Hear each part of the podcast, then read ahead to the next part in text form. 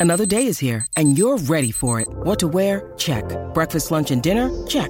Planning for what's next and how to save for it? That's where Bank of America can help.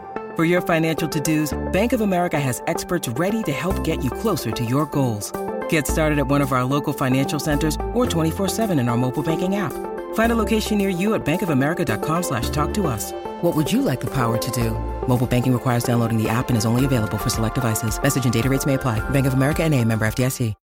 When you need mealtime inspiration, it's worth shopping Kroger, where you'll find over 30,000 mouthwatering choices that excite your inner foodie. And no matter what tasty choice you make, you'll enjoy our everyday low prices, plus extra ways to save, like digital coupons worth over $600 each week. You can also save up to $1 off per gallon at the pump with fuel points. More savings and more inspiring flavors make shopping Kroger worth it every time. Kroger, fresh for everyone. Fuel restrictions apply.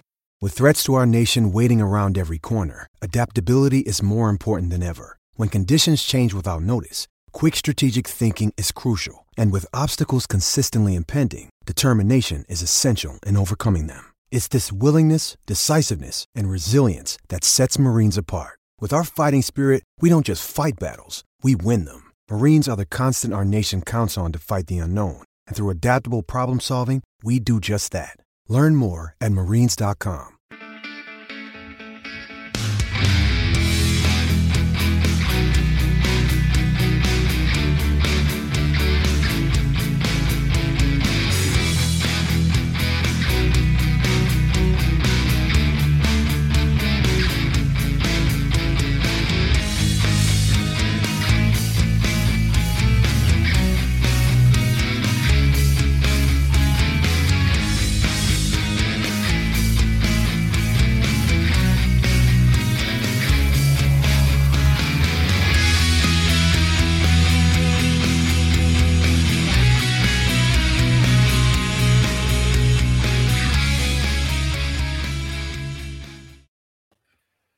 Good evening, everyone. Welcome to the Friday Night Forecast. Uh, how's everybody doing tonight? Uh, hope you're all good and well. Um, first things first, bit of housekeeping. If you could hit the subscribe button uh, to get involved in the chat, and hit the like button would really help us out a lot. And the more likes we get, the more people getting involved, the more opinions we get, and the more we got to talk about, which is all good.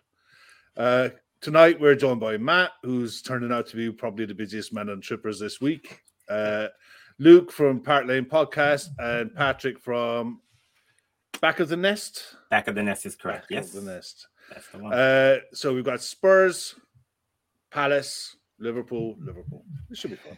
So what we'll do is we'll start off. I mean, the thing is, was looking at the games for this, this weekend, and tomorrow. I was saying to the lads off air before we came on, if you're going to go and make an early start in your Christmas shopping, tomorrow's the day to go. tomorrow's the day to turn around to your partner and say, "Do you know what? I really, really care about you. I really think that we should go and see what we can do. I'll take you out and we'll just go and get what we need to get done tomorrow. I promise. Yeah, we'll sit all day and we'll do whatever. Just leave me alone on Sunday. because tomorrow there's nothing on.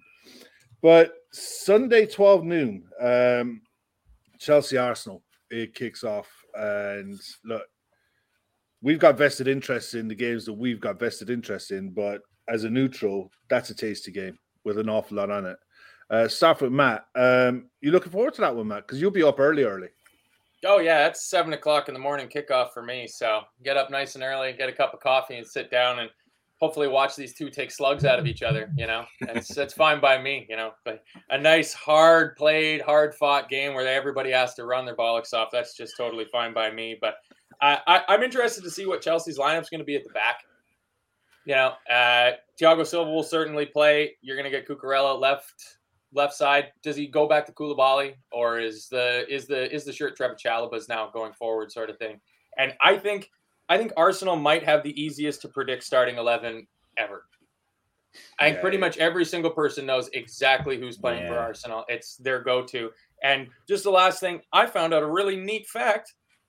You guys have a guess of who's played the third most minutes in the league for Chelsea this year? Third most. Third most. The most is Thiago Silva with 900. Mason Mount has 885, and the player in question has 872. I take a punt on Raheem Sterling. Sterling. Yeah, I would guess the same. No, he's he's close to that. Luke, Luke, you got a guess? No, I've no idea. No idea, Yeah. especially the managerial change. I've no idea. It's it took me by surprise. It's Ruben Loftus Cheek. Well, Wow. Yeah. Never would have guessed that. Never No, would have because guessed I was I was thinking about him yesterday when we were talking about midfielders that Liverpool could possibly look at at signing in January, and you know he fits Wow. that. You know you might be able to. I thought, ah, he's not playing for Chelsea, and I looked at the stats. Right. I was like, holy, look at that! He plays pretty much every minute of every game. So that took me by surprise. But yeah, it's uh, I I think it's going to be a really really good game. it will be. I mean, the thing is, when you look at Luke, you look at the way the table is at the minute. Arsenal flying high. I mean, it, Yeah. it's got to stick in your craw to say it, but yeah. they're flying high. Their only way really is down from here. Uh, it's just a case of how long can they, how- one, how long can they keep this going? Because Matt's right. They're the easiest 11 to predict because he has his go to players for the league and he rotates like crazy in the Cups. And that's worked for him so far. You know, and that's fine. That will get you, that will, that might be enough for them this season. We don't know. But this is a huge test for a number of reasons, and the main reason for me is uh, Pierre Emerick Aubameyang. This this has a lot of spice thrown into this game that normally has it in spades anyway, but you throw Aubameyang into this mix, you know it's set to explode, isn't it? It, it really could. Yeah. It could go right off. And and throw into the mix as well the BT Sport advert. Have you seen that? No, I haven't The seen it. build yet, up no. to the game. Oh, not. when he's there, he's yeah. Yeah, and he's like, "Oh no, no, no animosity, Arsenal, or something like that." Like, yeah, it's quite, it's quite good actually. Um, yeah, like I despise both Chelsea and Arsenal, right? So, Equal but I re- measures. I hope Uh, so. No, no, no, no, no. um, obviously, I hate Arsenal more, but I'm, I'm quite jealous of Matt actually. Like seven o'clock game, wake up, coffee, watch the football. like Same there's for no me. excuse. There's no excuse same for you, like for And- like your missus can't say to you, "Oh, you know, we've got to go out and do something." Like That no, is no, true. Like probably still in bed. Do you know what I mean? So no, I think it think it's going to be a really good game. Like I, I agree with you though. Like for me, how long can Arsenal stay in this form? How long? You know, for the start of the season, I've been saying, you know, Arsenal doing great, but at some point the wheels have to come off. At some point they have to start losing games. But it just doesn't seem to be happening, and it's driving me insane. It's like driving me nuts because I think when you know at the start it was Gabriel Jesus scoring all the goals, and then he, Yeah. you know, he st- his goal goal drought started coming in. He started slowing up on the goals, but they are getting goals all over the pitch, and they're solid at the back. You know, it, it is worrying, but you know, I have said from the very start of the season, like I am worried about the size of Arsenal's squad, and I was worried that if there were injuries came into some, you know, people like um, Martinelli, Jesus, even like Saliba at the back, then I would worry about Arsenal how they could, you know, withstand that. But again, they don't seem to be getting injuries. Yeah, I- I just do you know what? It's weird because like I don't want a Chelsea win because uh, obviously they're below us in the league, reasons, yeah. but I don't want an Arsenal win at the same time. I still Yeah. don't think a draw is any good either. So like any whatever outcome happens in this game, like I'm screwed regardless. yeah, it's just a case of how you know levels are screwed. yeah, yeah, exactly. Yeah. Dep- I think an awful lot of this depends on if you know anyone in work and how much of a ribbon are you going to take, and which one is the most gentle of the two. but Patrick, um, Luke was saying there about um, Gabriel Jesus. Now, at the start of the season, he came in, he was on fire. You know, he, he was he was the go-to in fantasy football. He was big money. Let's you know, let's call it what it was. It was a big money move right. but you're signing a potential Brazil number nine. So Arsenal spent heavy, but I don't. I think Red Steve put it in the chat there. We said this. We all said this about Leicester. They're going to drop. Arsenal aren't, aren't Leicester. Never happened. Yeah. They're young. You know, they're a young squad, and I think they'll develop. I think if he can keep this core squad together, they'll be a hell of a side over the next five year cycle. But how do you see it? Because I mean, you London boy, you know a lot of uh, your mates would have, I'd imagine, would have supported Arsenal as well as Spurs and Chelsea and what have you. So, what are the, your the people you know around Arsenal telling you? Well, my nephew is a massive Arsenal fan. So, having said that, from South London, so Mm. for what it's worth. So, there's listen. Um, right now, I don't even know what to say. The only thing I'm gonna, I I think I'll point out is that there is that stat out there now that no side has ever not won the title at this time of the year from being in first, except for Newcastle. That Newcastle team in the nineties. So the chances are they're going to finish first or second, which will surprise me. But Kid make a great point. They've got a very young squad. Um, Manchester's doing a tremendous job with them. But like Luke said, injuries to me have to happen at some point. They're not a deep squad. What might help them is the World Cup breaks coming up in two more weeks. Then you've got two matches. Then you've got the transfer window opening up. So they may they may be able to survive this and and get you know reinforcements. I see Tomiyasu got injured. He's going to be out for a while. Uh, we haven't seen Zinchenko for a while. He's injured.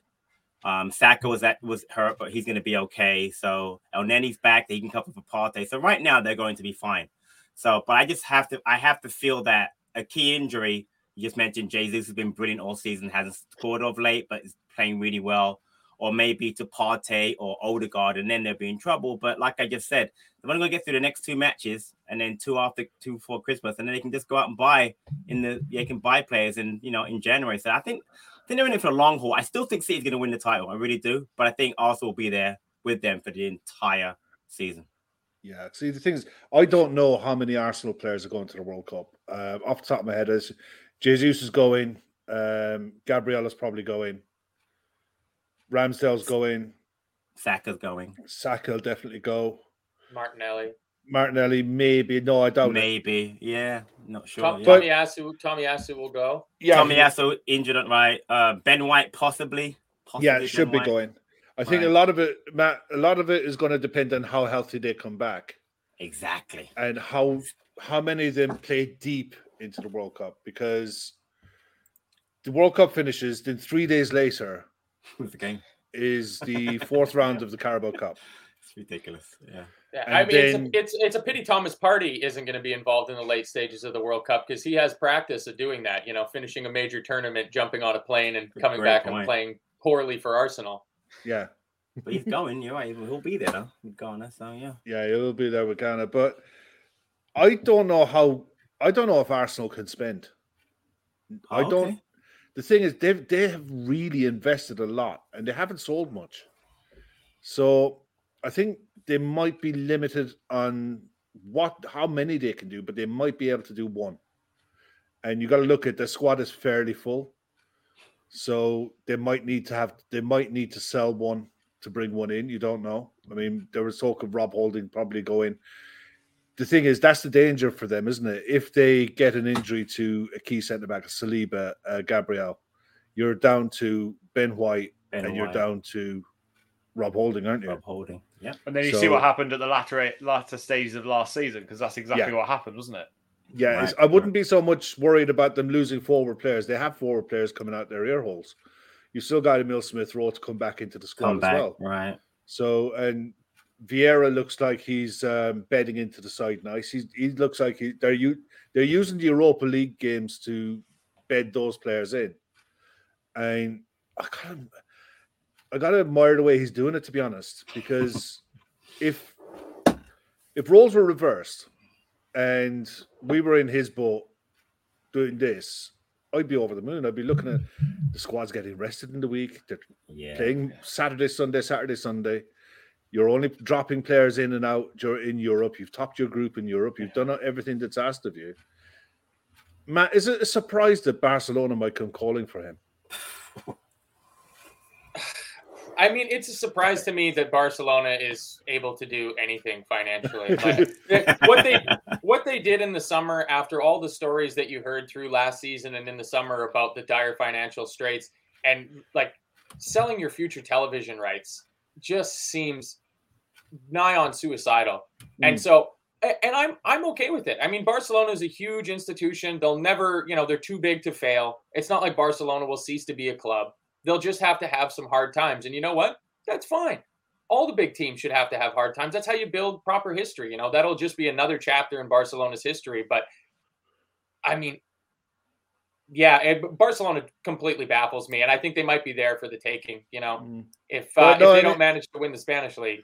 But what I'm saying is, if they decide to get rid of Xavi, what uh, Mikel Arteta is on their list. He's been reported the last few days that hot, hot young prospect. There's no doubt about it. In my mind, Mikel Arteta is going to jump ship on Arsenal the second Pep Guardiola leaves Manchester City. I, I I think he's just you know like the second in command of Pep Guardiola. You know, I mean, he studied at his heel, and that's fine. You know, he kind of models himself off of Pep Guardiola, and I think once Guardiola leaves City, I think City might give their first call to Mikel Arteta, and I think he'll drop Arsenal in a hot second. Luke, um, Chelsea, Graham Potter. Um, he's done well since he's come in, but he's still finding his feet, isn't he? He's. How do you see that? I mean, how did you see the move when it happened? Yeah, like, and what what have your been, been your impressions of watching Chelsea under him? Yeah, well, when you know Spurs had Nuno, and then even before Nuno, you know, I was a big, big advocate for Graham Potter coming to Spurs. You know, I, I like him. I think he's a good youngish manager, and you know, I, I was, I was kind of really like excited to see him take a step up. And as you say, it hasn't been the easiest transition, you know, from managing at Brighton and playing great football to then coming into Chelsea and kind of struggling to find his feet as such. You know, of course, Chelsea are, are a big side and they have big players and they are going to win games. Yeah. But it's it's how he manages that. And one of the things I do respect him for is the fact that he has not played specific players just based on their name, their status in football history, you know, or or previous experience. He has played the players that he likes. You know, he's played a lot of Conor Gallagher, played a lot of Ruben Loftus Cheek. You know, he's played a lot of these players that before wouldn't get a chance at Chelsea. And I, and I do respect him for that. Will he succeed doing that? Is very, very early to tell. But no, I, th- I, I quite like him. You know, apart from the fact that he's managing Chelsea, you know, I quite like him, and I think he's the, he's a kind of manager that he needs. He needs a few seasons. He needs time. You know, Chelsea need to know that they're under these new owners, they're not going to kind of win the Premier League in the next two, three years, I wouldn't imagine. But having Graham Potter there, I think that it could only be good as long as he's given time and resources to do so. Mm. Well, Patrick, the one thing that Chelsea are under him is entertaining. They're yeah. good. He's turned them into a good watch, and I, I don't. I'm like we can pretty much name the Arsenal one to eleven. I don't know what he's going to do. Nah. I suppose that's the bonus in some ways. It must be exciting for the fans because it's the one thing with Chelsea over the years, they've had top end managers. And it's pretty regimented when you get a top manager into a club. They're regimented in how they play and they don't really experiment too much. They'll stick with what they know and they'll stick with the core players, but the general patterns of play is the same. Potter seems to be trying to find his feet about what this what this this core squad is capable of doing. But are you the same as Luke? I would you go out of your way to watch Chelsea now, irrespective of who they're playing? Are they that type of team yet? Well, you know, he, he comes from our biggest rivals, Brighton, so I've watched that, watched him a lot. So, but I've always rated yeah. him, always rated him as a manager. Really have. I've always thought he was a really good manager. Um, would I got got away to watch Chelsea play? Probably not. My brother's a Chelsea supporter, so not really. And they've had some success under their previous ownership that I'm extremely jealous. But just as far as Potter now, he's I think he's going to be just uh, just fine. They've got a very deep squad. He uses the entire squad. He's not going to alienate any place. One of the players I hope he was going to not play was Gallagher, which we were trying to get him back, and he's he's got himself back in there with a slight chance of getting to the uh, England squad for you know for Qatar, which is good for him you mentioned before Loftus Cheek, we had we had on loan also. He's yeah. playing. I can't believe he's playing that many minutes. Always injured prior to you know coming to us on loan. So no, I mean look, he did with Kepa today. He took out Kepa halftime of a match and swapped goalies. I mean, who does that? You know. So I mean, I think I look I look at the record. I think they lost, they've lost one game under him to the wrong yeah. team. It was Brighton, obviously, and it looked really bad with the two own goals. But no, for me, Potter's done is going to do a very good job, and I think the future is very bright for Chelsea, which is very unfortunate, honestly. That's an interesting question, Matt. Actually, uh, do you think Potter has a free, a bit of a free pass this season, coming in after the after the window shut? I, it's certainly a gen, uh, get out of jail free card for him. You know, you, he can always fall back on that. These aren't my players. You know, I'm trying Yeah. to make my system like you guys hired me to coach a team in my style. Obviously, you know that's what you do. It's pretty strange to bring a manager in and go change what you've done to work with the players we've got here. So he's kind of got that get out of jail free card. It's a bit what Gerrard had last year. You know, when he took Yeah. over at Villa, and then was kind of found out pretty promptly that players might not have been the majority of the problem. might not have been the majority of the problem there, but No. he's he's a good manager. And like there's something about Graham Potter's story that, you know, is kind of romantic. Having to go to Sweden, what is it, Ostersunds or something like that. And Ostersund, yeah. yeah, work his way like properly up through the ranks. Like it's he's got a pretty great story about him, and he seems like a de- decent enough guy. And I don't hate Brighton, so you know I I don't have anything bad to say about him. But I, I don't want to see Chelsea. Yeah, I, I don't want to see Chelsea succeed. I w- I was hoping that he wouldn't end up at the Chelsea job when Tuchel got sacked, but they moved pretty quickly. One quick question for yourself, Matt and Patrick, because you're over that side of the world. Todd Boehly, what? I mean, what's the story with him in American sports that you know we don't know? Or the thing is, the the, the impression that we're get that I've got is okay. They'll pump money into Chelsea for a while, but they'll want a return on their investment. Is that the way he kind of operates, or is it you know, grow the brand as much as possible, sell as much merchandise and tickets as possible, get earn as much money as from the TV rights, but eventually make the club pay their own way. I can't Well, imagine I- he's going to pump his own money in forever. Yeah, I'll go first. I mean, my only uh, uh, dealings with him, honestly, has been on the baseball side. I'm a big baseball fan, I'm a Yankees fan. So he owns the Dodgers, and they've done very well under him. The one World Series a couple of seasons ago. So, and I don't see him just pumping money in and taking it out. I think he wants to build. Dodgers are a tremendous brand over here uh, on the baseball side. Um, so I see him wanting to be successful. I know he owns a couple other franchises over here, but far from the baseball side, he seems to very much want to you know, the manager was is has been there for a while. He doesn't doesn't you know fire managers on on a whim. The team's been successful, weren't great this season, but they were okay.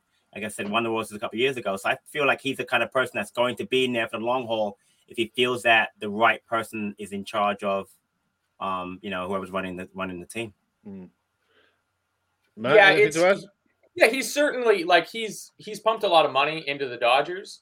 And like Patrick said, like the Dodgers are humongous. They are Los Angeles's team. Like there's not a lot of Anaheim Angels fans and San Diego Padres fans. Like in that California market, it is the Dodgers. And there's a big market for baseball there. And he built a winning team, like signing big name free agents. Like one of the biggest moves the Dodgers made is one of the things that Red Sox fans don't like about FSG, our owners, is that FSG didn't want to give Mookie Betts, who was maybe the best player in baseball, Yeah. a huge a huge contract. A Boston guy that Oh, came just- through the farm system, and Yeah. Boehly went, whatever you want, here you go. But Hundred percent. Yeah. baseball, baseball and their contracts can be real. Like it's long term risk for short term success because you give guys humongous, humongous contracts that are Yeah. massively back ended with guaranteed money. With no way to get out of it, like Bobby Bonilla collected ten million a year from the Mets for like thirty-five 20 years. 25, 30 years. Yeah. Yeah, like it's just it's madness contract. So, but to me, Boehly seems like the type of owner that wants the prestige that comes with owning a team that wins titles. That's to Right. me what he wants, and I think his his obsession with spending money with Chelsea will continue until either they win the league or the Champions League, or somebody in the accounting department taps him on the shoulder and goes, "Hey, Agree. hey, Yeah. hey, Probably. like 800 million in three years and we're not you know we're not seeing a huge uptick and we're not bringing trophies home maybe it's time to reel it in and like when when a team becomes a play like when a when a club when a franchise becomes a plaything like that to a billionaire to me it's a pretty risky situation to be in because you don't know when he's willing to just cut his losses That's and just say i'm done i'm out you know and move along and then chelsea are thrown into a bit more disarray but yeah, fingers it's, crossed that It's, happens. it's it's going to be a ride for sure. Luke, uh, I asked you for a score prediction. How do you think this one's going to go? Uh, I think I think Arsenal will beat them. I think they'll beat them two three one. But I, I hope it's a two or draw. But I'm going to go three one Arsenal. Unfortunately, And Patrick, I'm gonna go two-two. Aubameyang definitely scores. Jesus probably scores. So yeah, I'll go two-two. Does he run the length of the pitch? That'd be Ooh. brilliant. Wouldn't that be great? Wouldn't that be great is if he the, did that that? is the Oh, question. yeah. How much does he celebrate? He's got to, isn't he? He's gonna. Re- I could Dude. imagine doing a, a- him doing a Suarez dive in front of uh in, in front of um what's his face Arteta. Yeah, Yeah, that'd be be brilliant. hilarious. But Matt, how do you see this one going, mate? I, I think it's got one one written all over it. It's I and it's got to be Aubameyang to score. Whether he whether he starts or comes off the bench, it just kind of feels like it's it's in the cards for him to play a part in this. And I think he would celebrate if he scored, just because of how he was Yeah. turfed out of the club. Definitely, You know, hundred percent. Yeah, I not went like he left I- with a handshake. I went two one Chelsea. I think Chelsea. I think Arsenal Okay. will. I think Arsenal will slip. I think they've got. I think they got one or two too many injuries. I think the Tomiyasu one was uh, a real sickener because Yeah. he was a sub who came on, felt his hamstring, went off. Tierney's not right. Saka's not right. Um, Chelsea got injury problems too, but I think they've got a bit of a deeper squad. Uh, It's going to be a fascinating game. Laszlo's gone for a 3 1. Tom's gone for 3 1. Red Steve's gone for a 2 1 to Arsenal.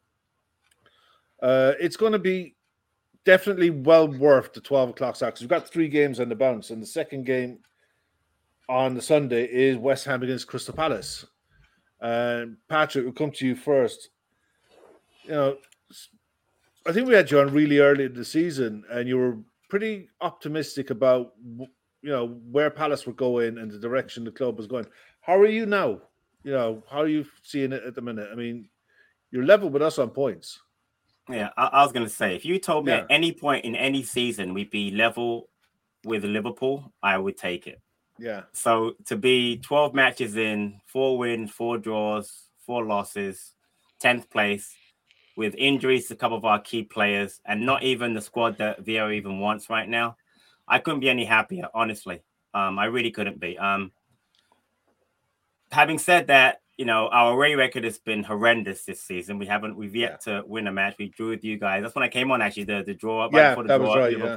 Right. The Newcastle, we drew and we drew Leicester away. So and we've lost the other matches. So we're looking for an away win, and West Ham has not been a happy hunting ground for us, honestly.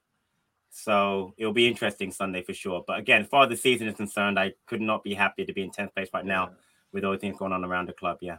Standout player for you this season that you've enjoyed watching? That's a great question. Um, Eberechi Eze so far, Yeah, coming off that uh, Achilles injury from last season, uh, he's uh, he's really we put him in a free role in the midfield. You know, we lost Conor Gallagher, so midfield kind of hasn't really been firing. But as far as the midfield concerned, he's been great. And you've got Zaha on the left, Olise on the right, Edouard up top. It's been exciting to see the four of them play together. But for me to see him get back from the injury, even talked about to Qatar, which is not going to happen. Even even talk about to go to, to the World Cup is great for him. So for me, it's been Eze so far. Sure. Yeah, Laszlo's saying there he loves watching Palace from the back back end of last season. They've been really good as a casual watcher. They had they have been. They've been one of these sides. I'm, I'm like that with Leeds. They're the kind of side I enjoy watching because they attack the game. I honestly didn't think Eze had this in him to play in that uh, mid that third midfielder role Right. you know, to and I saw you see it as well with Everton with um Iwobi, you know, Right. these wingers, they're they're physically, you know, bigger guys. You know, they're not like your traditional like Mo Salah type of winger who's like, you know, five foot nine or whatever. And these guys, they're pretty big, strong guys, but they've played out in the wing at the, the early parts of their career, and they're just coming back into midfield. Yeah. They've got the ability to play with the ball and to yeah. find a pass and whatever. And but they're so comfortable on the ball, and he's so young. I mean, is it going to be a problem? Well, I'll come back to you in a second with this one. But Matt, is it going to be a problem for Patrick to keep hold of uh, the likes of Eze and Michael Olise It- it and has Wolf to- it ha- Zaha? The, the Wilf Zaha question is there as well. Yeah, I, I I said this last night. We were talking about Zaha as a possible option for us to go for as offensive backup. You know, either in January or in the summer, sort of thing.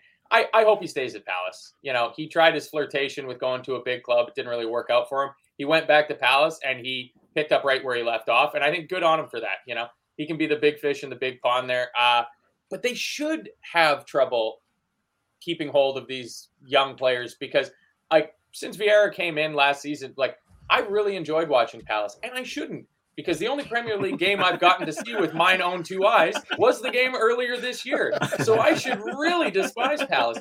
But but I but I don't. But I don't because like I just look at the squads of some of the teams that are kind of in that middle lower half of the table and they had such a bounty of attacking talent in that team.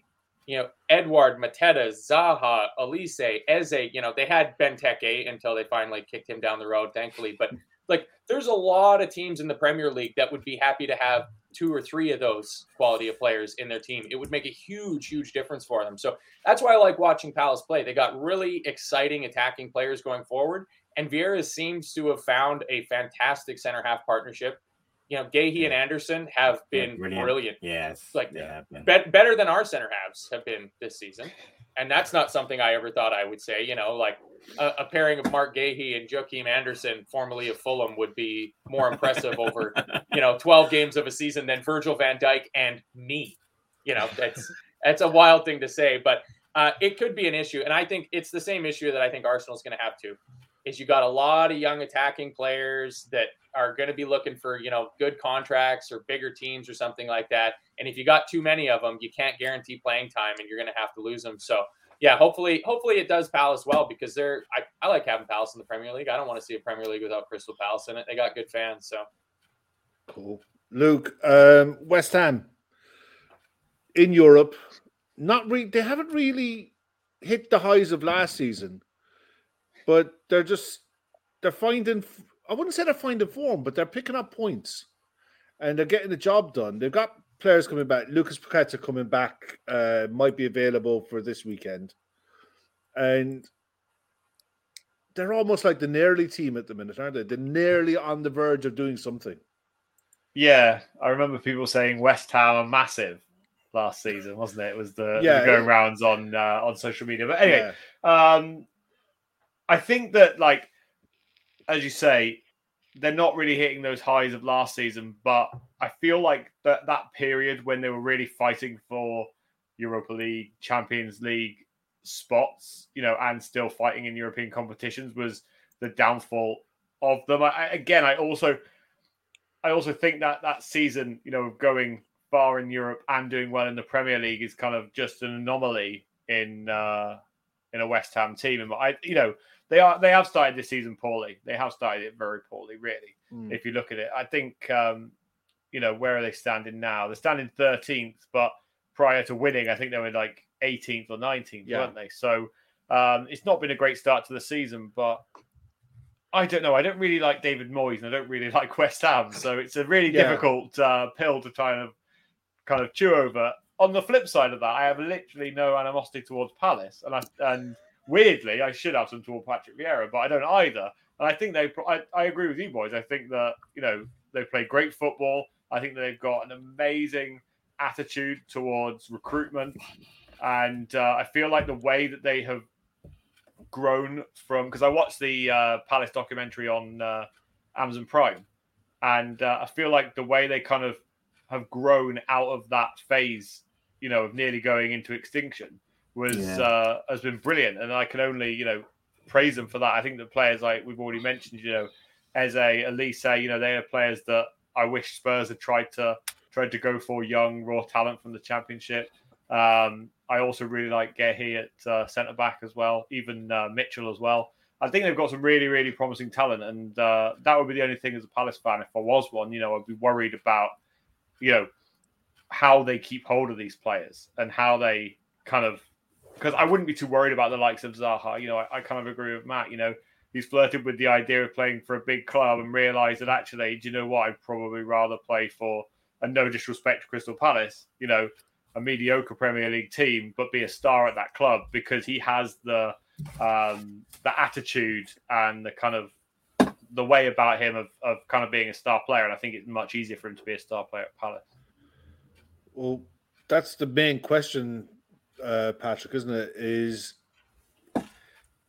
is it a case that they haven't had discussions yet, or have they had contract talks earlier on and decided no, we'll just hold off until after the World Cup, or what's the story there? Because today I've seen him linked with a possible move to Barcelona and Juventus.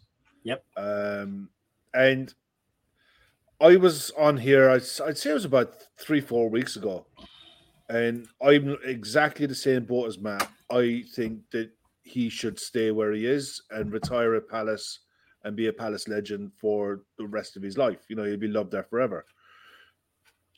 But at the same time, if he leaves, he's good enough. I he's better than being a bench option at Liverpool. Right. And he's he's better than that because look, a fit Luis Diaz will start ahead of him. That's yep. just yep. that's just reality. But he could go to most clubs in Europe and you know see out the next four or five years of his career at whatever club. If he was to go to say an Atletico Madrid type club or a Barcelona, Juventus, Roma, Milan, he wouldn't look Leon. out of place in any of those sides. If he went to Germany, go to Bayern, or sorry, not Bayern, uh, Dortmund. Dortmund, right? You know, he might not play for Bayern, but he would play for Dortmund. Do you do you think that's going to be? I don't want him to stay in England if he doesn't stay at Palace. I'm the I, same because I think no, you are for obvious reasons, but I am because I look at the sides that are in the top four now. I'm looking at think, okay, you're going to be a squad option for them, and you're better than that. So, how do you see it playing out in you? Do you see him staying first and foremost? So, there's a lot to this. So, he turned 30 in about a week. He'll be 30. So, there's that hanging over his head. So, when you turn 30, you know, your last contract is the next one. He won't get a bigger contract after this. Um, today it was mentioned him going to Barcelona in the press conference, and Vieira laughed it off. Um, not because he, he doesn't think good enough for Barcelona, he just he just tired of hearing this, these rumors over and over again. So the latest that I heard is that we actually put a verbal contract to him, he's which he's t- thinking over, but nothing in writing because we're waiting until before the World Cup or during the World Cup break to sit down with agent and talk about it. But Wilf is being very coy and very smart. He's saying all the right things. He's a you know he's a Palace boy, South London, came to our academy, like you guys have mentioned, left, came back. Waters weren't great. We went to United, came back. He's a you know he's a legend at Palace. Would would be a legend whether he leaves or not. Hope we want him to stay, but he's keeping his options open. Um, I'm hoping that he stays for obvious reasons. You know, you've yeah. made great links. You know, all the links you talked about. I've heard Milan, Dortmund, Juventus. I've heard them all. Um, He's got a young family though in London. He's he just had he's got yeah, two yeah. young boys. He's engaged. He loves being here. I don't know if the United left him with a very poor feeling of leaving London. I don't know going to Europe is going to make it better. Having said that, it's a challenge that he may want to take on. Like he just said, he's going to be 30 in a couple of weeks. And does he want that? He deserved the chance of playing Europe. We're not going to be in Europe this year. Maybe yeah. next year if we get very, very, very lucky. It's unlikely. So I think that it comes down to what does he feel he wants to do next. Again, you know how it works is that in January you can sign a pre-contract with anybody in Europe and we lose him for nothing. We're not going to sell him in, in January. No. The only team I can see him going to, honestly, would be Arsenal. He's an Arsenal uh, supporter as, a, as when he was young, and obviously they're doing really well. But you just said, would he would he start for Arsenal? You got Saka on one side, you got Martinelli on the other side, you got Smith Rowe, you've got he's not going to want to go somewhere and not play. So, having said all of that, my hope is that he stays. Should he leave, please go to Europe. Don't go to a, a side in England, please. I would that would that would destroy me. Uh, but I where he goes, I wish him the best. I'm not kind of person that would wish him any ill harm. Wolf being brilliant yeah, yeah. for Palace, so let's I hope. One one other thing I wanted to ask you, I saw something online. Uh, I don't know it was last week or the week before, but it was redevelopment plans for Selhurst Park. Yeah. What's the story there?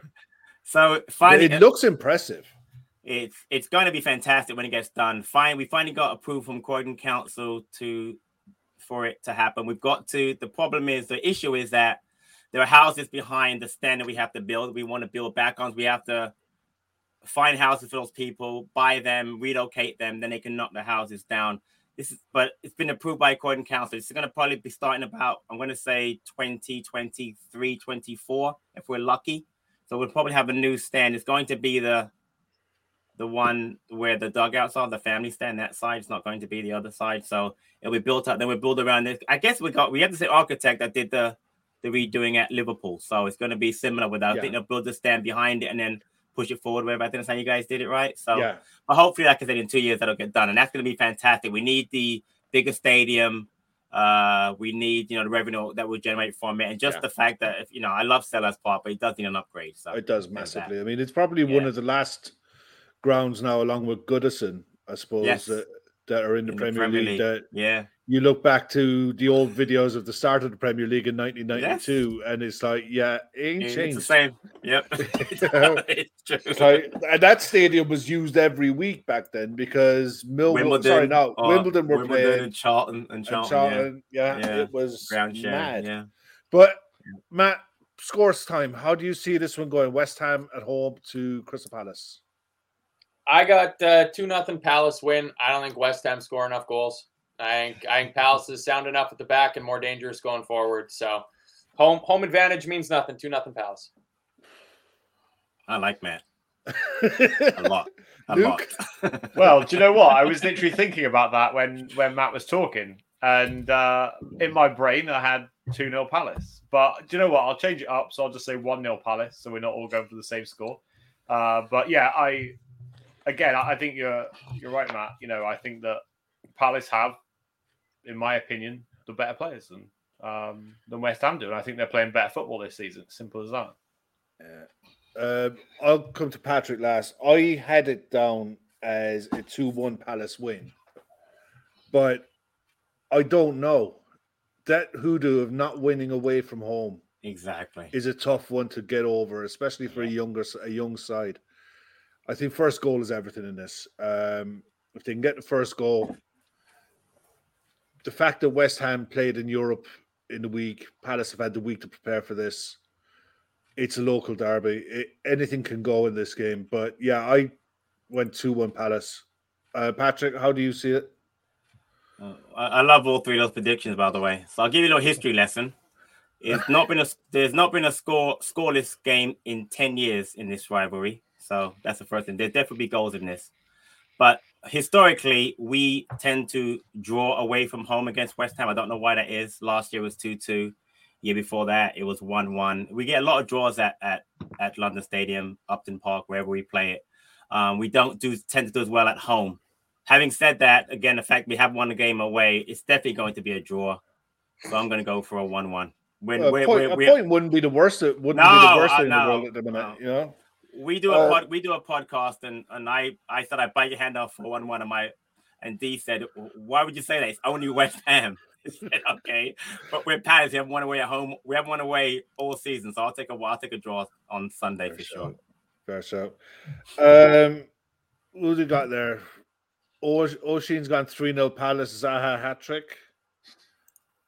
Cool. Uh, Tom Boland 1 0 Palace. Love that. You're all bloody arselicers, the whole lot of you. Bunkers has gone 1 1 1. Laszlo's gone 1 1. Take I was that. impressed. I was impressed how we all went for a Palace win, and then the Palace I went for a draw. But the person who knows, who, yeah, exactly. Which is why I love it. you guys See, are this- great. They were we did a they did, Matt did a show last night, and it ended up the last half of the show. They were talking about transfers, and Declan Rice's name kept popping up, and yeah, he'd be this, he'd be that.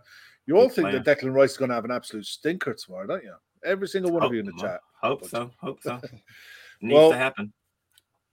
Last but not least, uh, our trip to London, away from home. We haven't won a game away in the league in how long, Matt?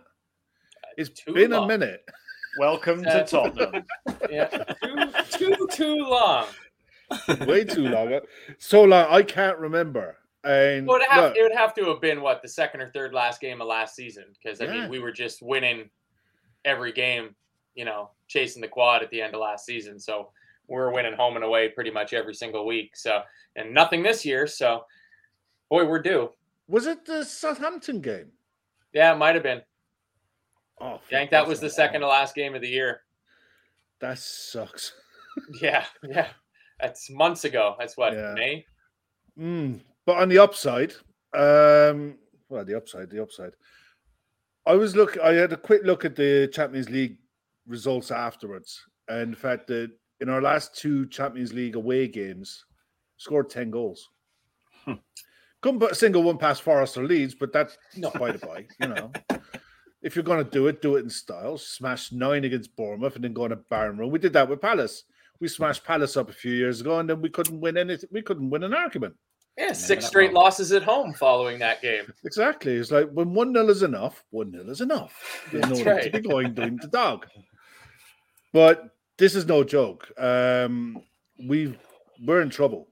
Um, we're ten points behind Spurs going into this, and for us, it's a game we have to win. I mean, there's it's.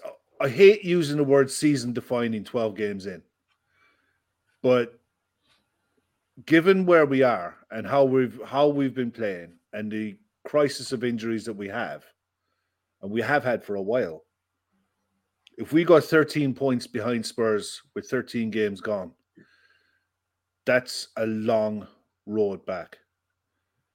Yeah, You know, like, how do you see like it when- going, Mike? when you're in an individual game, like you know, if you're down three nothing in the first half, you can still convince you there's plenty of time to come back.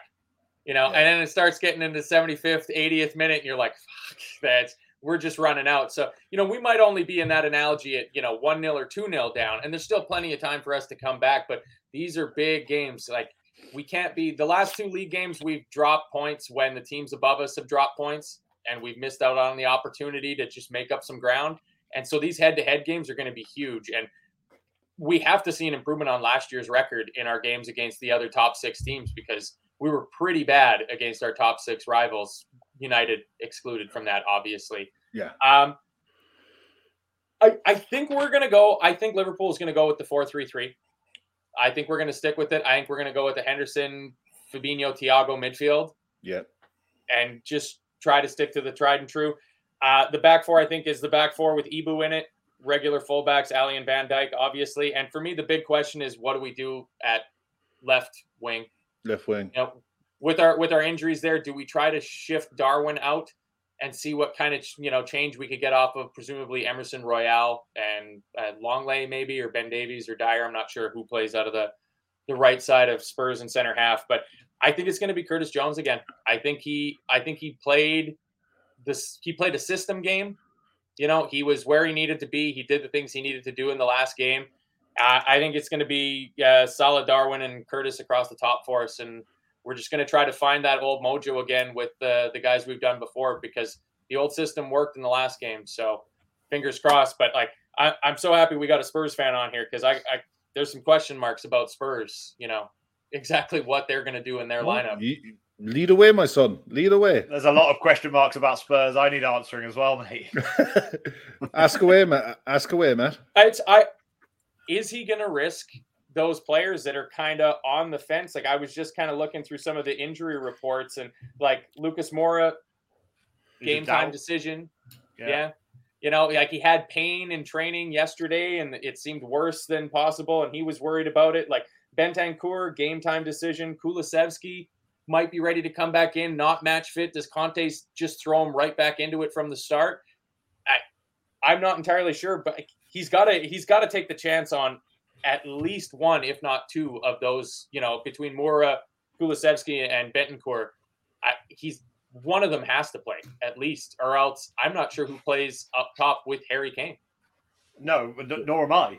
Um, you know, Son's out, Richarlison's out, Kulusevski. They Right. thought he was going to be out until after the World Cup. Um, He's only had a couple of sessions. He's only had a He only session. trained, I think, So- today or yesterday. He's only had like one training session, and I saw him running on a clip at half time in one of one of the last games that we played, and I think it was the last home game, and he didn't look great. I, you know, people were like, "Oh yeah, he's back, he's back." I didn't think he looked great running. You know, I saw the celebration for the goal, uh, which didn't stand against Sporting Lisbon, and uh, again, he, he didn't look comfortable. So I would be surprised if he got more than 20 minutes at the weekend. I would be shocked.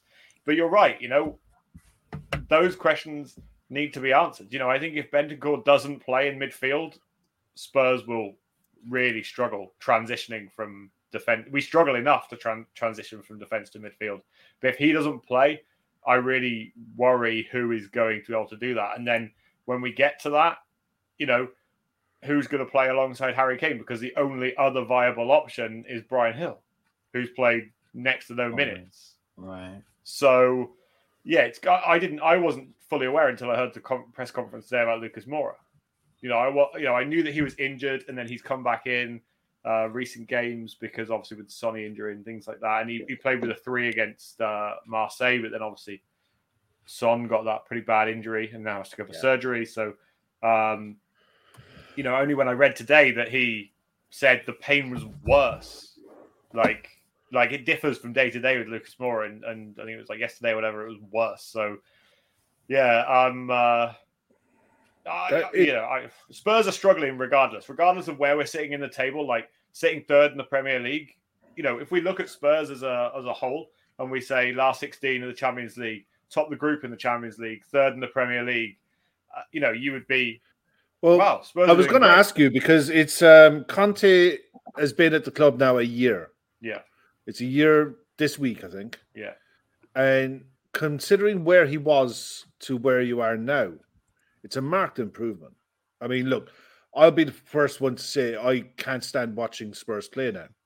And it's just purely because of the system that he plays. But I couldn't stand watching Conte's Chelsea play. I couldn't stand watching Conte's Juventus play. It's just him. I, I can't stand watching any side that he has involved, involvement with. That's saying that for you guys, it is a marked improvement on where you were. 100% has to be. But is the worry now? Is are you screaming for the World Cup to start just for Yeah. like a, a reset? yeah, definitely, definitely. Because the thing is with with Conte, right? We can look at there's two separations between Conte in the back end of last season in the Premier League and Conte in the first half in the Premier League this season. And he has a lot of, in my opinion, he has a lot of questions to answer in terms of how Spurs are continually playing passively, playing weak, playing scared football in the first half of the majority of matches. Like, I don't know if any of you guys saw the Marseille game in midweek, No. but the first half, we looked like a team that could get absolutely rolled over. And you know, of course, they had three ex Arsenal players, four ex Arsenal players in their squads. You know, it was was written in the stars that, that they were going to beat us. But you know, the second half comes around, and again, Spurs were a completely different animal. They attacked Marseille on the front foot. They won balls high up the pitch. They pressed and um, ended up winning the game. And so it's really, really difficult to see how a side can go from being so weak, so negative, so spineless to being a side that absolutely dictates and, and controls the game. It was exactly the same, you know, apart from it took us a bit longer against Bournemouth, 2 0 down last weekend. Mm. And uh, a friend, really good friend of mine, Ben, uh, who's a Liverpool fan, funnily enough, uh, was messaging me. And he was like, and I usually I don't message anyone during the Spurs games, right? I just keep my phone off. And I don't, but 2 0 down, I was like, you know what? I don't care anymore. So he was messaging me and he was like, you, go, you boys are going to come back. You're going to win. And, and, you know, we did. But to kind of sit there and having to go through that week in, week out, like I, you know, I mean, I've even put a bet on myself, Liverpool to win at halftime, Spurs to win at full time, because that's the way I see it going. That's the way it's gone for the majority of um, this season, and and I'm getting extremely frustrated with Antonio Conte's inability to change games through substitutions.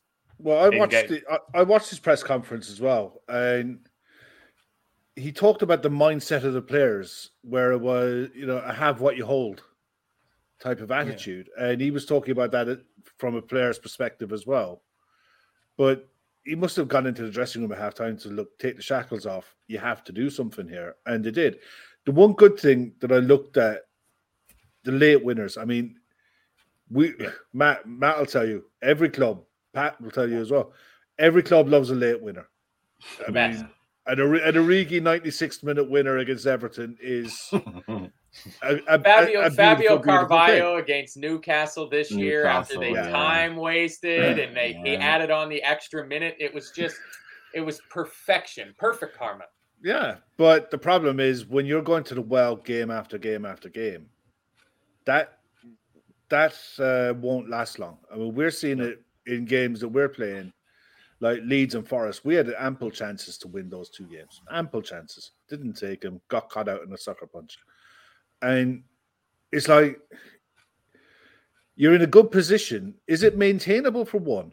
And what does he need to do in January or what's the talk about what the club are capable of doing in January is the other thing. Yeah, it's interesting. You sorry, you mentioned quickly about last minute kind of goals because obviously we scored a last minute uh, equaliser Bournemouth, against Chelsea. Uh, then last minute winner against Bournemouth, last minute, minute winner against Marseille. That Marseille goal was absolutely huge. And do you know what? I was sat there screaming at the TV because there's one centre back, there's uh, Højbjerg and Bryan Gil, and I'm saying, pass the ball, pass the ball, pass the ball. And then he just smashes it to the far corner. Yeah. And uh, it was outrageous. But, you know, and you'd never, never ask him to do that. But um, that was huge because obviously, you know, it meant that we topped the group. But um, in terms of like what the Spurs need to do and what what they're talking about, the words that I've heard spoken around are that in the summer it was about quantity, yeah, and in January it's about quality. Apparently, that's what they're saying. Mm. Well, now all I've heard is that Daniel Levy has said that he believes that Antonio Conte is the best coach that he's ever worked with, and he wants him to stay, and that and the Spurs are willing to back him. Whether that will come to fruition, I don't know. Um, but... I got to say, I think that uh, Daniel Levy's uh, version of I'll back the manager and Antonio Conte's version of I'll back the manager are one is talking about um, was it Mul- Mul- and yeah. the other one's probably talking about I want Marco, I want Barella, and I want um, your man from Milan, the, the other holding midfielder from Milan, uh, yeah. uh, Tonali. You know, I wouldn't mind Chiesa. But it was a bit. Either, it was a bit like know? the time when Spurs wanted Bruno Fernandes and instead they got Gedson Fernandes. Gedson. You know, look the same surname, the both yeah, exactly. Yeah. they're not that different. Yeah. Okay. They're not yeah. that different on FIFA. That's about it. no, yeah, uh, yeah. Let, let's see. Let's see. You know, kind of what what Spurs do. I really think you know that because Antonio Conte signed a, an eighteen month contract at Spurs. Um, yeah there is the the one year option that I keep hearing hmm. people talk about, but in reality, if we look at it, you know, kind of eighteen months, it runs out in the summer. So summer. for me, if you want to keep a manager of his caliber and his experience, and you know how from where I sit with Antonio Conte a few weeks ago, I was thinking, why would he stay? I, you know, I always saw, and I apologize if I'm rambling on, but I no, always saw um, what would happen here is that Antonio Conte would leave and then Spurs would just go straight back in, and their vision was to go straight back for a Mauricio Pochettino Poch, in the summer. Yeah. That's how that's how I've seen, and I I still kind of feel might go. If we end up um, backing Conte in January, then that shows real intent from from the board. Again, it's a difficult time to sign players, but it's it's been done before, and we we desperately need it. You know, I saw the, the comment from you guys saying uh, Richarlison is is expensive quantity. Um, you know, he was an expensive player, but I tell you yeah. what, the Spurs fans absolutely love him. And yeah, uh, I, I, get why. You know, yeah, and what you get from him is uh, you get passion, you get drive, you get effort. He was never going to be a guy that competed with the likes of Son and Kane or even Kulusevski with goals. And I think we spoke about this before. Yeah, but um, you know, he definitely brings that grit and that um, that kind of mentality that I think he wants with the likes of you know even Højbjerg in midfield, Richarlison kind of up top of the pitch with Romero at the back he kind of wants that kind of attitude throughout the. the Romero's team. quality. Romero's yeah. quality. He's I mean, out as thing, well. So yeah, the thing is with Richarlison, Richarlison to me is kind of like uh, Bernardo Silva at City. Absolutely brilliant player if he's your if he's your player. Yeah, he's an absolute shithouse if he's someone else's player. you want absolutely nothing to do with him bar to smash his face in. Oh, yeah, they be, yeah. if, if, they don't play for you, they should be suspended. Those types of players. That's like that's how I feel. There's a couple hockey players like that, like uh, Patrick, uh, no, Brad Marchand of the Boston Bruins. He's Marchand, one of the best yeah. players in the league. And if you are not a Boston Bruins fan, no, you think he should be in guts. jail. Yeah, I can't stand him, but he's brilliant, and secretly would have loved to have had him on my team. oh man, Patrick, Tottenham, Tottenham, Liverpool. I mean, it's one of those games that down the years, it, it's we've got a good Liverpool have a good record against Spurs, bar one. Um, I think we we do generally do okay, but in years gone by, it was one of those games that it was open attacking in to win football. We're right. not going to get that this weekend, I don't think.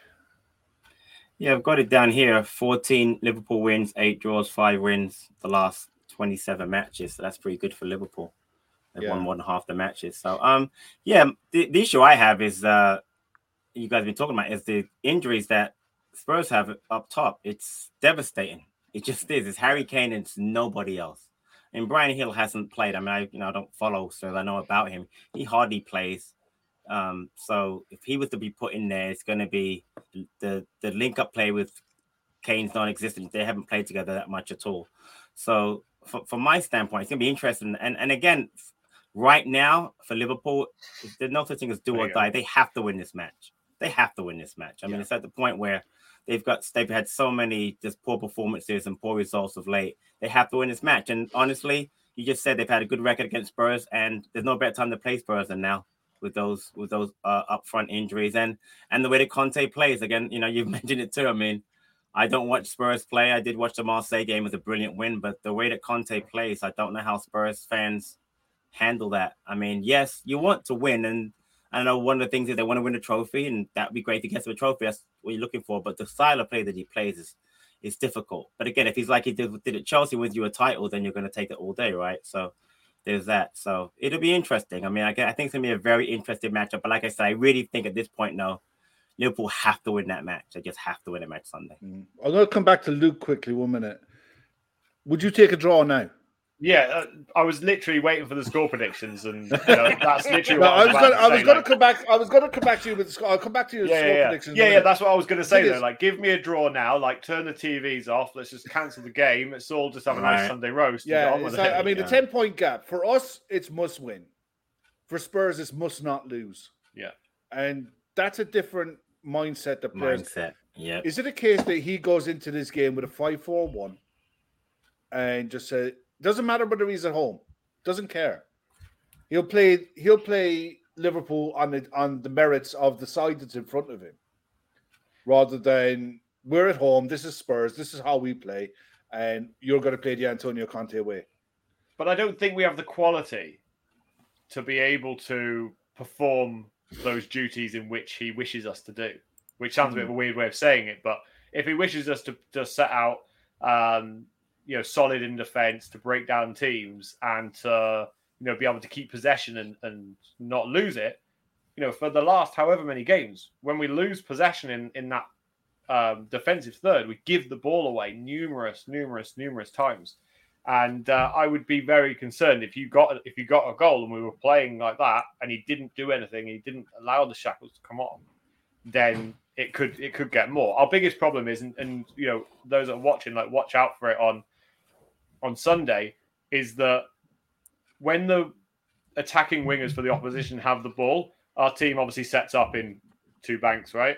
Yeah, Right. yeah. they are allowed to play the ball across the 18 yard box. And we conceded a goal against Arsenal like that from Thomas Partey.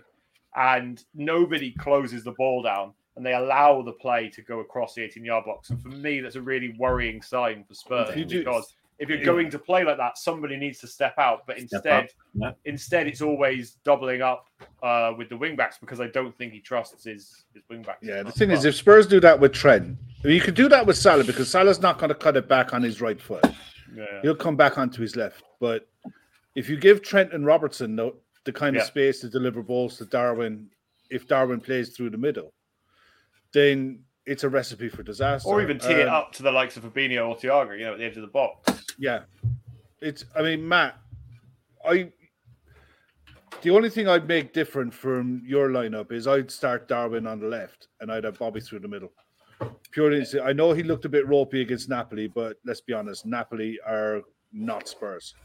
Napoli or Spurs are not going to play like Napoli and come out and you know take you on f- straight up. They're, and that's no disrespect to Spurs. That's not their game. Right. But I think if you have Bobby playing in that false nine role and you don't have Romero as a centre back, you could have, I don't care, whatever three centre backs you like in there.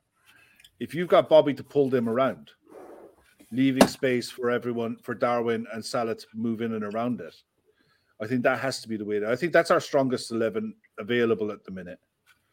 And I, if Darwin starts as a left wing, he's not going to stay there. We know he's not going to stay there No. but he's he creates he is the absolute wreaker of havoc when he when he plays. You know, something happens. Always he he gets assists, he gets goals, he gets shots off, he brings others into play. I mean, outside of Haaland, who's an absolute freak, Mhm. His return, his goal return for per minute played is right up there. I think this Yeah. is a tailor-made game for him. Away in London, Tottenham, massive stadium. I think this is the occasions that you sign a Darwin Nunez for. Yeah, it's to me the biggest thing about Darwin Nunez is things change when you have absolute elite level pace, and he does. I clocked as the fastest sprint ever recorded in the history of the Premier League since they started using radar guns. Like, and just with the eye test, like within the first two minutes in our game against West Ham, there was a ball dinked over the top that looked like hundred percent it was going out for a goal kick, and he just turned the afterburners on and just pulled the ball in. And having that elite level pace, it's just a game changer. Like we, you saw when he tried to cross the ball for Salah against Napoli, where he just stood the defender up, and boom, he was gone. And he had two yards of space to put a good cross across the box because he just had that like over a long distance, but also right out of the blocks. He's just that quick. And like I, I I'm presuming we're going to see something like Dier, Clement Lenglet, and Ben Davies as a back three for Spurs. None Yeah. of them seem like they're blessed with pace. Like there's a lot of forehead being brought to the table by Eric Dier, but not a lot of pace. So like I like the prospects of that. And that's I saved this comment from Laszlo Panafle here about the lineup being a 4-4-2 diamond with Bobby playing as the 10 tip of the diamond with Salah and Nunez up top. And until the Leeds game where that kind of diamondy formation for us seemed to fall flat on its face, I really like that because it got both Nunez and Salah centrally positioned on the field. I just don't I don't think Klopp's going to do that for this game. He went back to the 4-3-3 against probably our toughest second toughest opponents of the season after playing Man City. Like Napoli are dynamite. That team is great. Like if you guys Yeah. aren't watching Napoli play in the Champions League, watch Napoli play in the Champions League. They're a great team. Uh, and we got a good result against them. So and I don't I think that Curtis Jones is doing better on the left than Yeah. Darwin Nunez in terms of the defensive positioning that he needs to take up from the game. So I that's why I kind of went with that. Though I originally went with Bobby in the middle uh, of a four-three-three, but to me, Darwin Nunez has to play. He has Yeah. to play. For me Like- too. Yeah, I mean, if if we if we don't if we start Bobby with Darwin out on the left, it really handcuffs in terms of like handcuffs in terms of making substitutions later in the game if we need to affect the game in a positive way and in an offensive way. Because then we're looking at bringing Fabio Carvalho off the bench, Curtis Jones off the bench, Yeah. and none of these true. guys bring that thing. And like Bobby Firmino, he's not a natural goal scorer, but he has an ability to create magic and make goals come out of Yeah. nowhere because he, he plays. does like a goal against Spurs as well. this is true. Bobby He does, like, and he, not as much as he likes a goal against Arsenal, No. but he does like a goal against He loves going to the capital, doesn't he? This, yes, going exactly. Yeah, the- As Cara put it, he loves going to the smoke. yeah. That's good shopping for his missus, and then he gets to go bang a couple of goals, go home. Well, Everybody's happy that Ever since Yeah. I put Firmino on my fantasy football team, he's absolutely dried up completely. So, and I was literally sitting there while you were talking, like, shall I take him out? Shall I not? And then I just thought to myself, I'll Leave leave, I'll leave him in. One more match. I, look, about three weeks ago, I shaved. I had a beard. I shaved the beard off, and it was like we won the next game. Look, so okay, the beard's staying off. Then we lost the Leeds. I said, "Okay, the beard's coming back. the winter's coming, man." uh, okay, Patrick, I ask you uh, score for this one, please.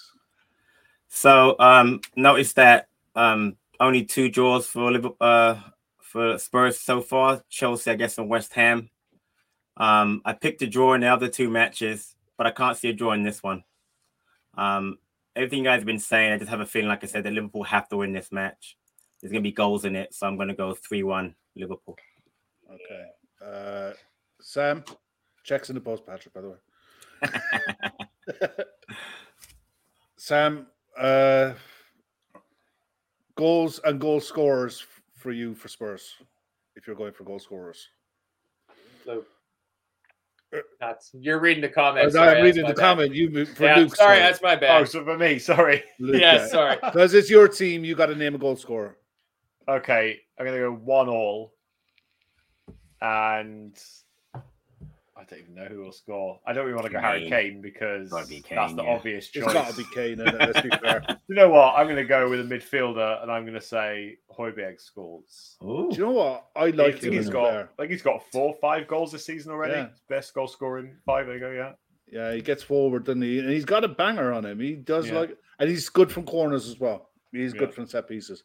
And with Perisic, assuming Per, Is it a case that Perisic might play wide as a left wing and Ryan Sessegnon behind him to double up Potentially, potentially. That's you know they've they've played Perisic on the right. They've tried Sessegnon on the right, Perisic on the left, which I don't like.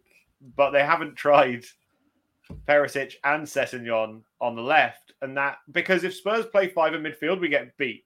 We get beat and we get beat. I reckon because I Yeah. don't believe that the likes of Bissouma, whether Bentancur plays or not, and Højbjerg, or whether that ends up being Ollie Skipp. Um, I think we get beat because we can't hold the ball in midfield. We can't retain possession very well in midfield. So I think if we play with a with a five midfield or you know three, Yeah. whichever way you want to look at it, we get beat. So that might be a nice way of looking at it, and I wouldn't be against that. Yeah, no, I'll be honest. I I've rated Ivan Perisic for years. I think he's just he's a quality footballer, and he's he he was probably the smartest buy Yeah, of one of the smartest boys of the summer, irrespective of age. Whatever they put in the water in Croatia, man, it's between him and Modric. Modric, yeah. You know what I mean? They're they're just Ridiculous. like silk footballers, and we've had irrespective, of, both. yeah, it, and it's like they're one of they're these players that if they're on the telly, yeah, you just want to watch them.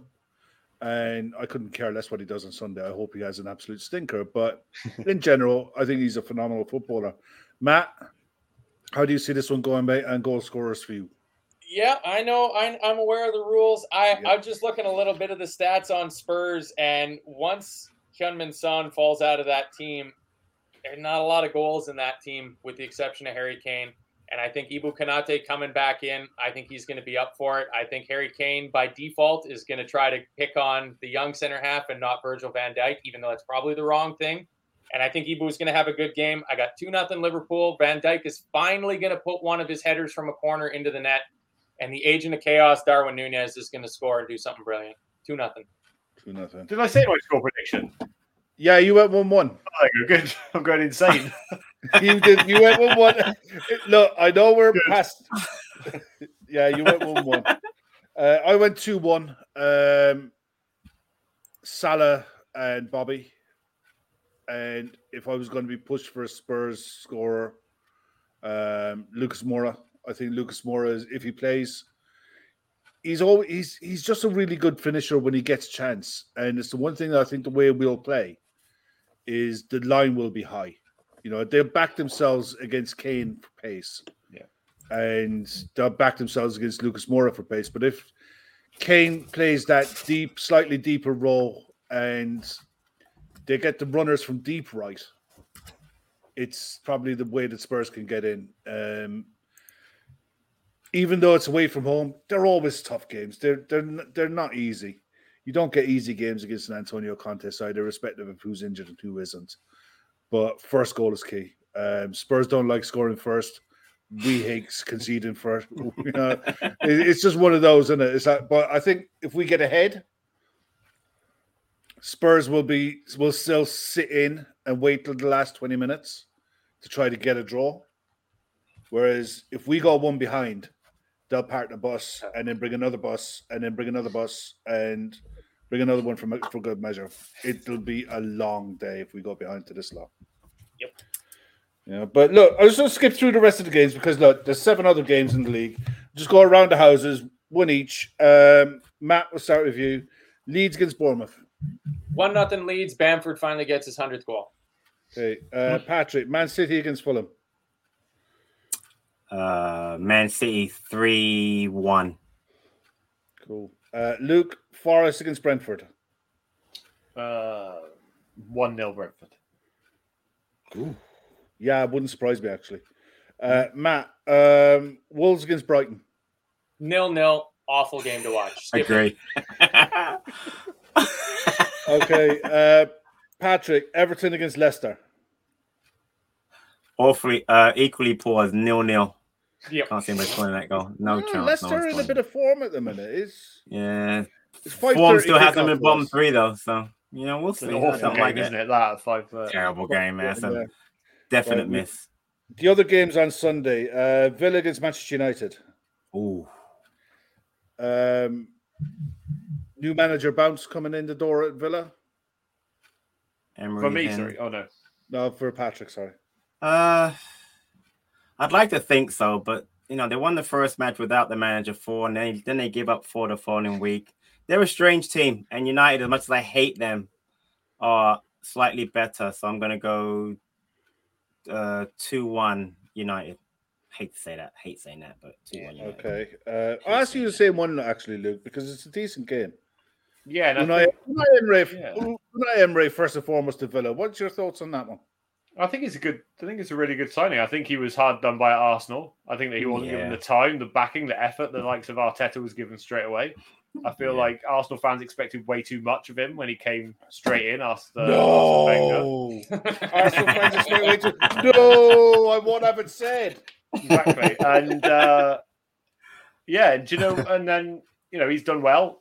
He, he's he's done very well at the likes of Sevilla Sevilla, yeah. and uh, Villarreal. Villarreal as well, yeah. Yeah, he loves Yeah. winning the uh, Europa League, doesn't he? So uh, yes, he does. I think he'll be good. I think he'll be defensive, but you know, I reckon he could get a draw one all. I actually put this one down as 2 1 Villa win, personally, because I was not impressed with Manchester United at all in the week. Uh, Okay. I would, I, I just think that they're starting to get a bit battle worn. Um, they're in a good spot in the league, but their um, volume of games, volume of games catches up with everyone. Gonna catch up with them for sure. Yeah. yeah, I think Emery, when he gets settled in at Villa, they'll be a tough side to play against because they have got a decent squad. Matt, um, Southampton against Newcastle.